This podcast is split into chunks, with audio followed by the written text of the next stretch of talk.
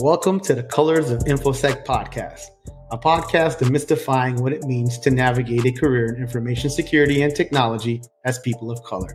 I'm your host, Asif Ahmad. And I am Christina Murillo.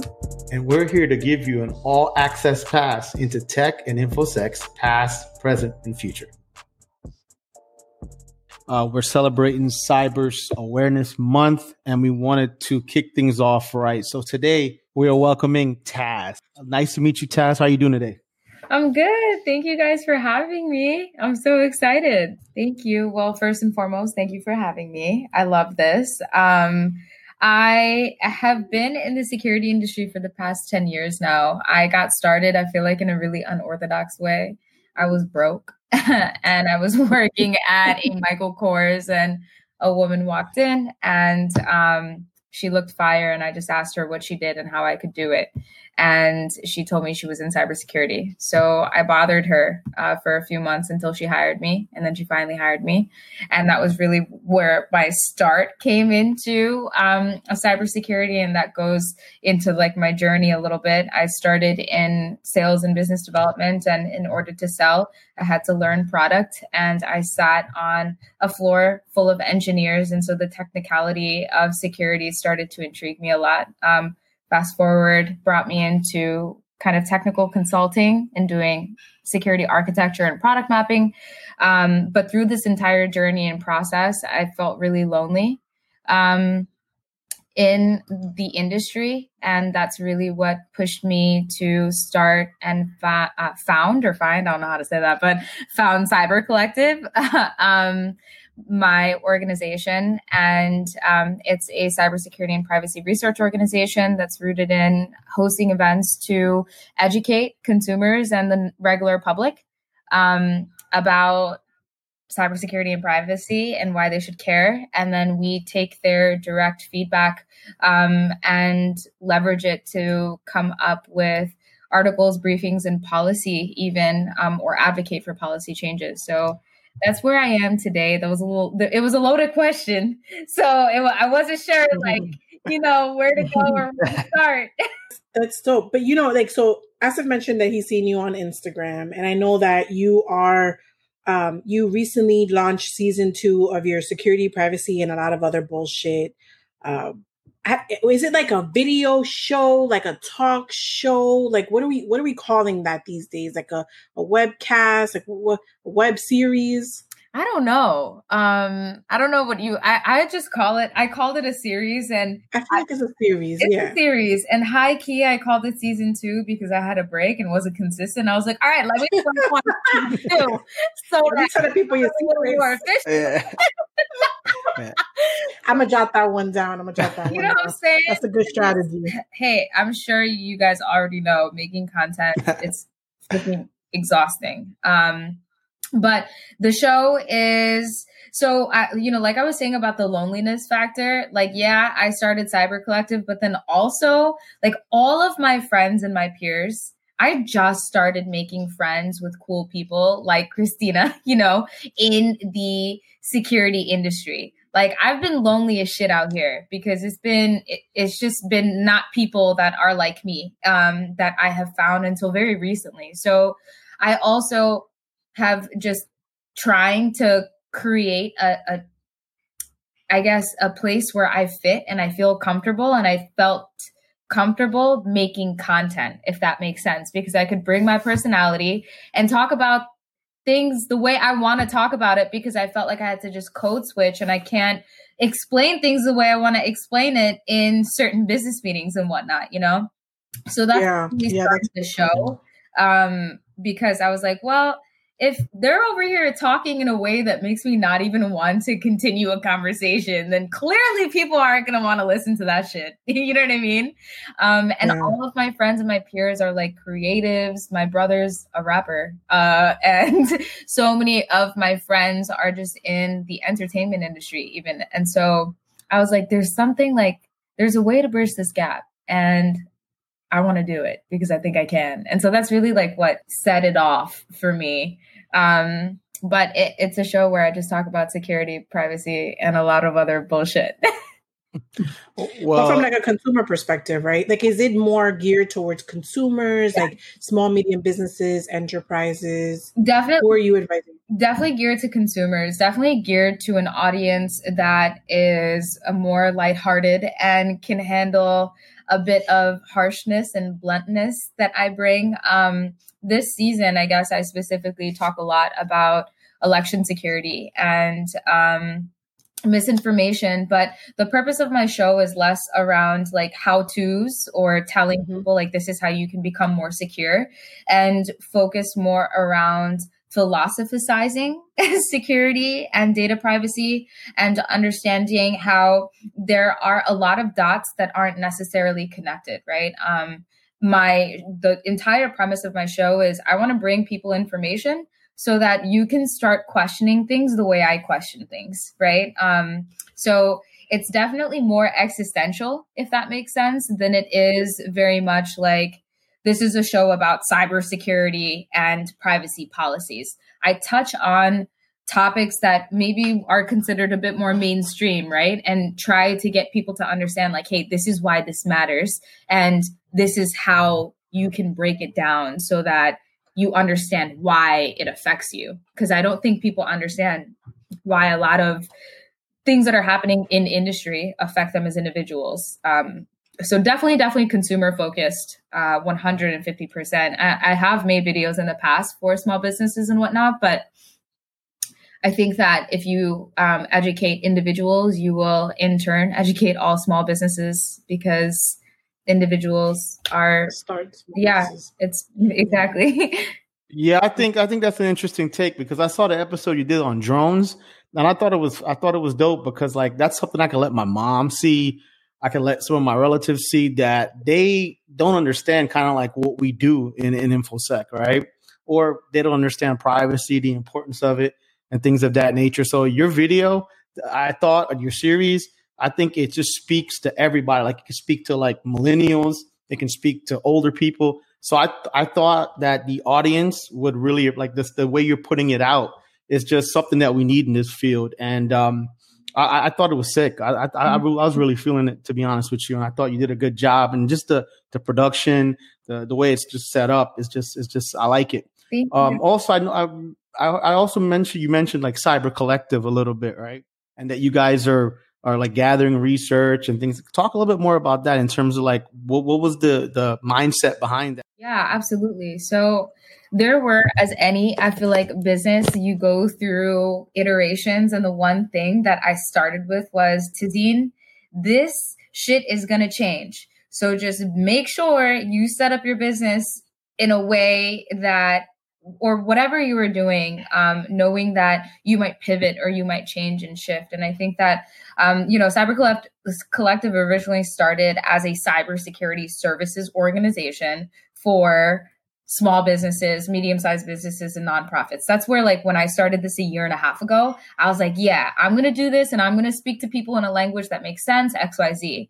A year and a half later, and I think that, you know, the way that this turn took was based off of a lot of just advocacy work and a lot of like pro bono work I started doing um, in the last year and a half from like a, an architecture perspective.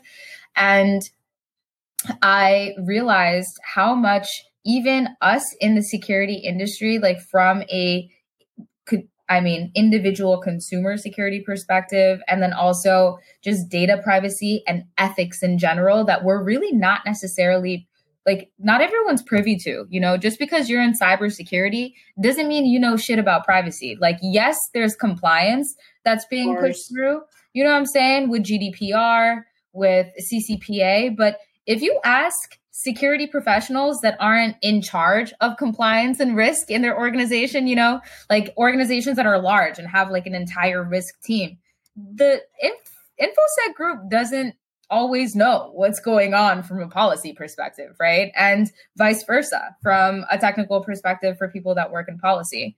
Um, but as far as and i just i noticed that gap which was very real for me but specifically as as why we like the, the goal of research and why we turned it into a research organization was because of the feedback i was getting from people with the videos i was making.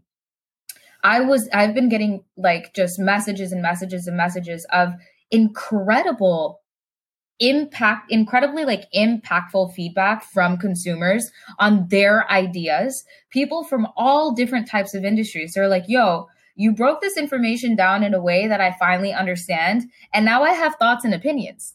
And so i i thought in my head i'm like wow these are in incredible insights that I think need to be leveraged to help mm-hmm. build fucking policy, right? And we're over here as security and privacy professionals developing policy, but are we getting voices from undocumented immigrants? Are we getting feedback like on surveillance technology and how we feel about surveillance technology being implemented? Are we asking marginalized communities what their perspective is on how their data is being affected and what would their feedback be on these ethics? Like how, and right now, almost every single ethics organization, I, I don't want to be hyperbolic. There are many, many ethics organizations that probably have more representation, but it's mostly white. It's a white dominant field. And so our events are successfully attracting global audiences right now, which is I was shocked when I saw that that be the case. Like, really, I was so shocked. And we wanted to create a space where we, like, it's just the, the formula. Like, we're going to teach people what this, what's happening, tell you exactly what the policy means so that you understand. And then we want to know how you feel about it because is ethics research really rooted in emotional intelligence and how it's affecting people from an emotional perspective. All of the data is done um, more quantitatively, right? And so this is we're using ground theory research methods um, to go about our research at this time. We will most likely expand on that, but um, you know, kind of long-winded answers still. But there's just so much, and I'm so passionate about it. It's funny that you mentioned about the like disconnect between like security professionals and just and privacy in general. You can have security without privacy, but you can't have privacy without security. I think, I mean, I look at it from a product perspective as well. You know, having kind of visibility into how these big tech firms build products and sell software and stuff like that. And the fact of the matter is that they don't want everybody's opinions, right? Exactly. Because, like, if you, right, right. And like, if you, if I get opinions from documented, you know, undocumented immigrants or from any other population, it's going to be a hell no. I don't want you to take my data. Hell no. I don't want you to, you know, do X, Y, and Z. Right. I mean, and I think that's, that's a problem, right? It's definitely a, it's definitely a huge problem, but it, you know, at the end of the day, I think capitalism wins. So I really like the fact that you are empowering through education, right? Like you're, you're helping, you're feeding that data, that information that people are craving like desperately um, in an accessible, approachable way to get them to like pose these questions. Like you're giving them that, that food, that energy, like you're giving them that Red Bull. So they're like, wait, wait a minute, hold on a second. If I sign up for this account and I accept this privacy policy, what am I really doing? Because Taz said on her video that, you know, I ain't getting paid for this. You know what I'm saying? So like, I really love that. I think that it's um I think we need more of that and it I feel like you're an activist in that regard, right? Like you're you're pushing those boundaries and um really challenging the status quo for like the betterment of humanity, right? Thanks. I appreciate that. You're welcome. I agree, and I think I think a lot of the um, these unrepresented populations they they do need a voice, in America, as you can see just with our leadership now, um, they're they're trying to silence that voice. So the fact that you're trying to amplify it and to try to give them, you know, a say in a matter like privacy is, is huge. So uh, kudos to you for that. Thank you. It's been, you know, and the thing is, like, and I've learned last week we had an event on election on what is on our ballots, right? And we went and dove into Proposition 24 that is is regarding data privacy on California's ballot. We went through um, what's on Michigan's ballot and what's on Massachusetts ballot. And through that, like we had that event idea because somebody the week before sent me a message asking me a question like, hey, there was a question on privacy on California's ballot. And I didn't know what to say. and I that wouldn't have even been a a thought in my brain. Like I that was something that someone else brought to me, right? And that's the power of notifying the public and talking about these things and and talking about it in a way that like is entertaining and people can actually like want to sit through and and listen to. And it's also like with these voices something that we're trying to answer right now. We had a research and development call right before i got on this podcast and we're really trying to dig into like what is the best way? Do we start developing do we partner with groups to develop bring the voices to those groups right? If that makes sense like we act as a middleman and say work alongside policy developers to add whatever feedback that the public wants and take questions like in survey form back and forth. Or do we we're trying to figure out what's the best method right now to have marginalized voices a part of the tech ethics dialogue right how how do we get them involved in ethics like i saw something um, and we're doing an event about it in a few weeks but about zuckerberg and facebook helping develop an internet ethics policy that I, I saw that and I was like, what type of hip, hypocritic bullshit is this? There's no way, right? And, and it's the people with the money are the ones that are making the ethics, but the people have power, right? And the power is if you mobilize people enough, you can if you get people to stop using Facebook because they are, you know, they know what's what's actually happening. I know that's a very radical thought that won't ever happen, but that's the point of cyber collective it's like we're not getting rid of it the tech giants aren't going anywhere social media isn't going anywhere and we have to live with it it's ingrained in every single part of our lives now our work our livelihood the way we make money even so not like a, if you can't beat them join them type deal but we've joined you so now let's make you better because we know that th- this is just what it is. And so let's find a solution instead. So that's really the goal of like this kind of think tank oriented research group, right? That Cyber Collective has. Um, and it's consumer focused and consumer direct, which I and and the the groups that we attract. I mean, like I've never been to. I'm not trying to toot my own horn or anything, but like I've never been to any event as diverse as Cyber Collective events ever in my 10 years in information security and cybersecurity, like ever. And I think it's that's the most powerful part of all of this because I every meeting and most of my meetings I'm the only person of color in those calls like nine. You know what's interesting that like folks of color can like we can mobilize people, we can find people, whether they're white, of color, or whatever. But then, like, but what, our counterparts or these business, yeah, oh, they, they, yeah, they'd be like, oh, we can't find. Yeah, then you get an all white panel, right? And it's like, oh, we couldn't find, we don't have enough, you know, there's no pipeline or whatever. And it's like, are you serious, right? You, like, you didn't even try. Yeah. That's always interesting to me. Should consumers also hold these tech companies accountable? Because I feel like we forget, right? You just said something. You said, you know, people will probably never stop using Facebook, right? Um, and I'm sure you've watched the social dilemma like a, a, trillion times mm-hmm. as well.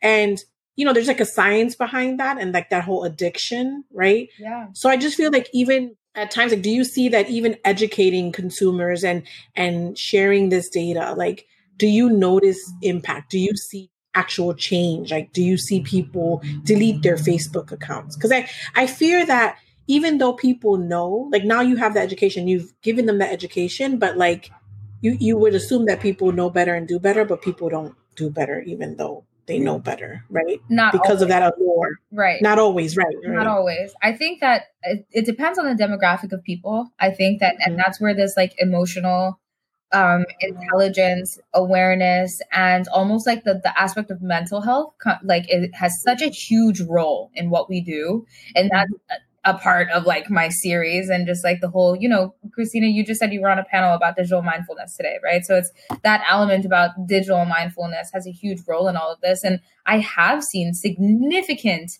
behavioral differences. Every Friday, I delete all of my social media off of my phone, off of my like I don't go on Facebook. I didn't do it last uh, weekend because I leverage Instagram for work at times, and but I I've been doing this for the past like two and a half, three months now, where every Friday I delete like Instagram and Twitter um, off of my cell phone and I don't go on it at all.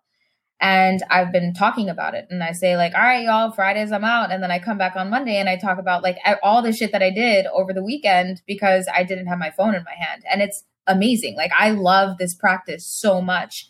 And there are so far hundreds of people that have done this that have started to do this. And, you know, a, a lot of folks, I'm like, yo, make it your, and, and the thing is, people are like, um, I, they're like, yeah, I, I, wanted to share this, and, and this is a whole separate conversation. I'm like, make it your yeah. own, make it your movement. Like, it doesn't have to be like, you know, Taz was doing this, and I now it doesn't have to be like. Some people try to like put ownership onto things that don't, mm-hmm. don't own that concept. You know what I mean? Like, I have been encouraging everybody like make it your own, make it your movement for your algorithmic bubble to sign off for a few days. And Christina, let me tell you, people have been doing it and I have seen the beautiful, beautiful things that they come back with of everything that they did over the weekend. Like even things as simple as like a bubble bath and or and um men talking about taking bubble baths too because you know, they're not happening right? But um just like you people doing things with their hands spending time with their family more. So i think that when if we can really like just normalize the way we talk about stuff yep. it is what the difference is right? It like when we connect at a human level and we say like hey this is this is our la- our life now.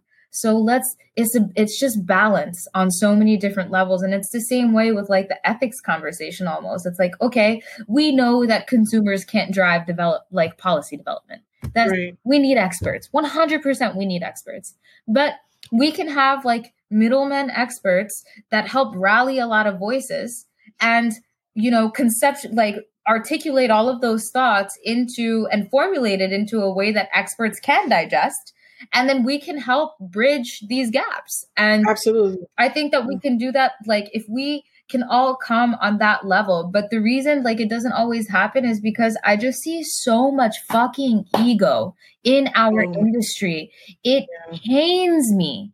It pains me so deeply the amount of ego that lives in the cybersecurity industry when you actually work with like technical people on certain teams and it's it's got to go otherwise we're not going to be able to make any change but a lot of people aren't here for change so and i i respect that you know not everybody is a change maker um and mm-hmm. you can't expect everybody to be either yeah, that's a good point. I think that that's why social media has been so successful, or at least one of the reasons is that people seek this this concept of connection or belonging. And I like I see a lot of like the similarities, you know, across like just the tech industry and people that work in a technology capacity or an information security or cyber capacity.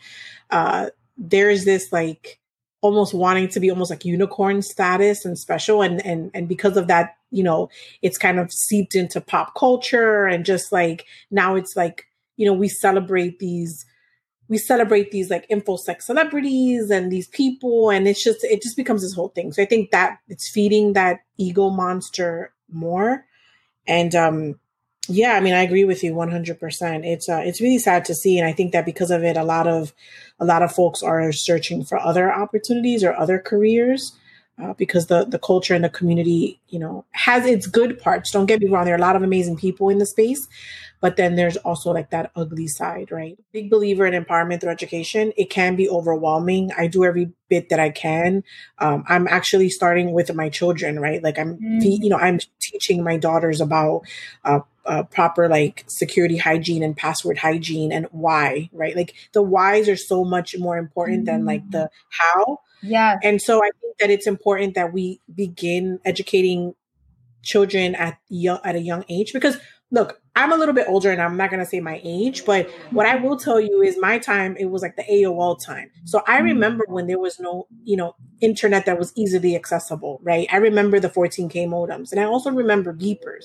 So I grew up in a time where I didn't have the internet and I didn't have a smartphone in my pocket. So I totally understand what it means to disconnect and like enjoy earth and life.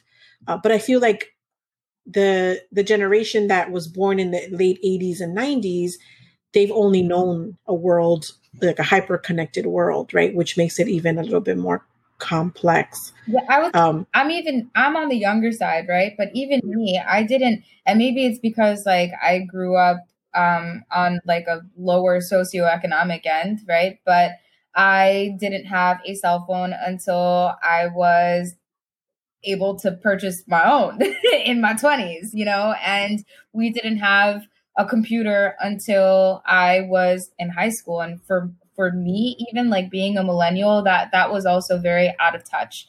Um, yeah. And we like we had a Compaq 1993 computer, the, the, you know, like the OG dial up. um, I and our narrative is more like an immigrant narrative um, in a sense. And I'm sure many Americans, non immigrants, can relate to this too. It's just we just didn't have money for it. And so didn't have social media until later in my life. So I also remember like the that time that the time it. Like I feel like millennials definitely grew up with it's that whole element of of knowing that there was a time without it. And and then we are between these two generations in a sense that is completely out of touch and then one that's being like they're growing up entirely in it. Yeah, I, I, think I think it's an addiction, and I, am I'm, I'm with you. I, I, I was I didn't have my cell phone until I was like 19. I had a beeper actually, which is kind of crazy. but the funny thing is that moving forward, right, and like not only breaking the addiction, but do you think like the federal government should have any responsibility in any of this? Like, do you think they should try to legislate? Do you think um, they're equipped to legislate? No. And I well, I feel you on that. And do you think like 97 IQ in order to uh, be a hacker? And fifteen percent of the password yeah. too. I think that there are a couple of different things. I mean, um, I feel like Cyber Collective is a lot of my answer to that and what we're trying to develop. As far as the government, absolutely the fuck not. Um, no, no, no. I said what I said. You know, um, I don't want the feds involved in any type of regulation around anything that I use. Like, uh, even though many security, like TikTok, right? The the whole element about whether it's secure, like from a privacy perspective, the fact that they're collecting the amount of information, and you know, all social media platforms are pretty much collecting the same amount of data. Um, it's just the fact that China, as a foreign entity, was making money off of that data. That's the only reason why it, it there there's so much um, drama around TikTok. It's it, it has they're making it seem like it's about like consumer data privacy, but they don't give a fuck about consumer data privacy. It's about the fact that we're as a society, as America, not building capital off of our own citizens. And how can we let China make money off of our citizens? We need to be making money off of our citizens. So the government, I mean, I think that so far i just systemically like over the course of history i don't trust the government to put together anything. Um you know we we are currently trying to dismantle the process that currently exists. You think of surveillance technology and what the government is willing to implement and how it's specifically criminalizing black people right? Um, even with recognition tools that are being leveraged clearview ai and its direct contract with um, uh, ice. And there are so many different private entities from a certain like technology pers- like technological perspective that are ta- that are making deals with the federal government because of course they want more surveillance right? And and there are a lot of different conversations that are happening. So you think about like the surveillance that the government is implementing through private entities, and then you think about the surveillance that big tech has that the government doesn't have access to.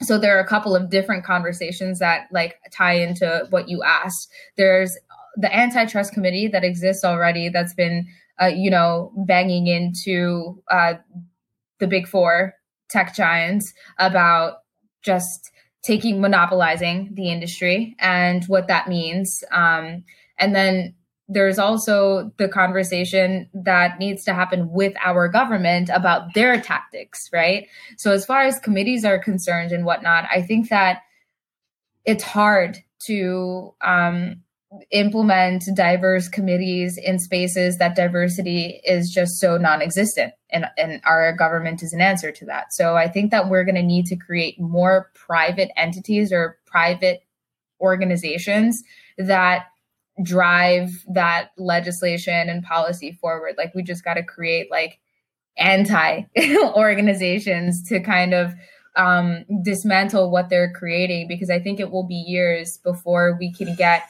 the right people in place to um, vote out that we have and people growing up to implement a more diverse Congress, which I think will happen eventually. But at this in the space that it is right now, um, I don't think that's possible. But it, it's just it's a really loaded question. Actually, a perfect segue because um, you know you talk about getting a more diverse Congress. So we got the election coming up, right? So well, actually, people are already voting. What are your thoughts on like the election security? Until these large organizations, these enterprises, there are regulations around what they can and can't do, but there there has to be consequences for these organizations. Um, I think that we will continue to see a lot of this propaganda. Like that's not going going to change. And there are so many levels to the way you can talk about election security. I think for me, the, the conversation that I've focused on is more around the misinformation, right, and the propaganda and the use of out you know social media as a system of mass surveillance and mass manipulation right? There are military documents about how memes are leveraged for military operations um, so it's psyops it's psychological warfare. And i have a more radical perspective on this than a lot of people that may be listening. No i don't think that that there's anything that we're going to not that there isn't anything that we're going to be be able to do about it, but there's so much power that exists that's beyond these small conversations that we're having. Like, it would be foolish of me to say, like, yeah, we're going to be able to make this change. we can do small things. And I think the way that we do make the change is making consumers aware because people have the power. We are the masses, right? Um, and that's the biggest gap. It's all the Karens aren't angry about their data being manipulated. So we got to get the right people mad. You know what I'm saying? And then that's where the change will happen because that's just the way that that's how it works. October is Cyber Awareness Month, right? We're trying to educate the masses. You know, you're doing a phenomenal job trying to get people woke or woker, right?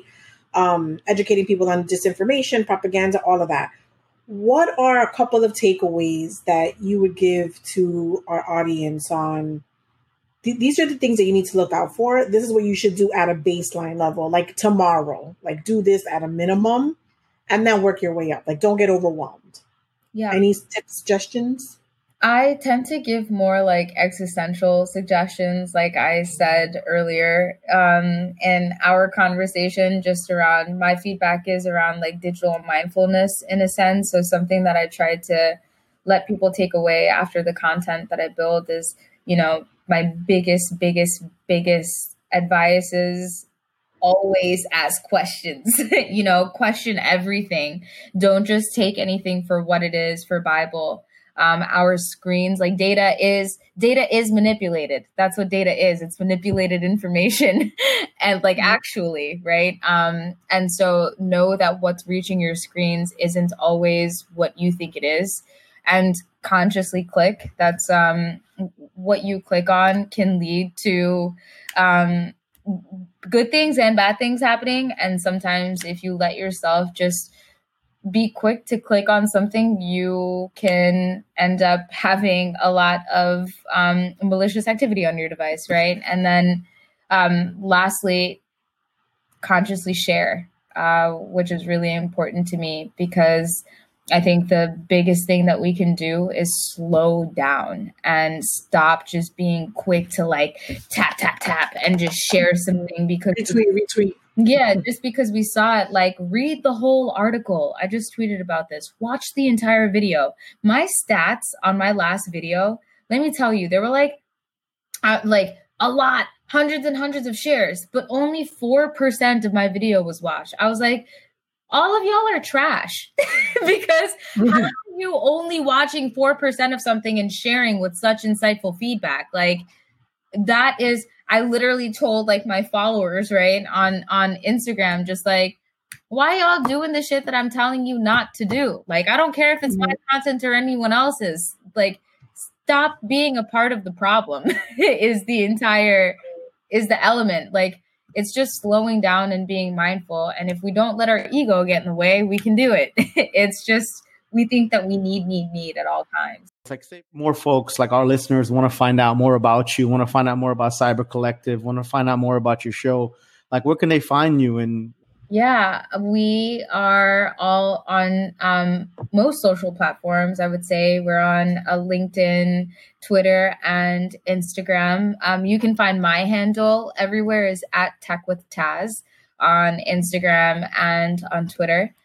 And then Cyber Collective. Um, I wish we had the same handle on all social platforms, but we don't. We didn't have other people caught on um, to the name, I guess they don't even use the page, which is sad. But on Instagram, it's at Cyber Collective Org, and on Twitter, it's Get Psycho.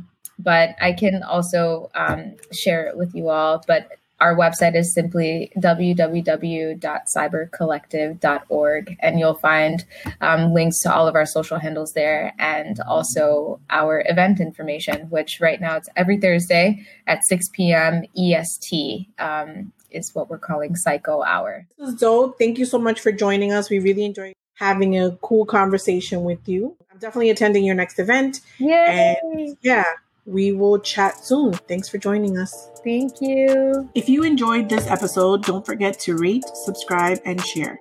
You can find us on Apple Podcasts, Spotify, Google Podcasts, among others. Follow us on Twitter or Instagram at Colors of InfoSec. Thanks for listening.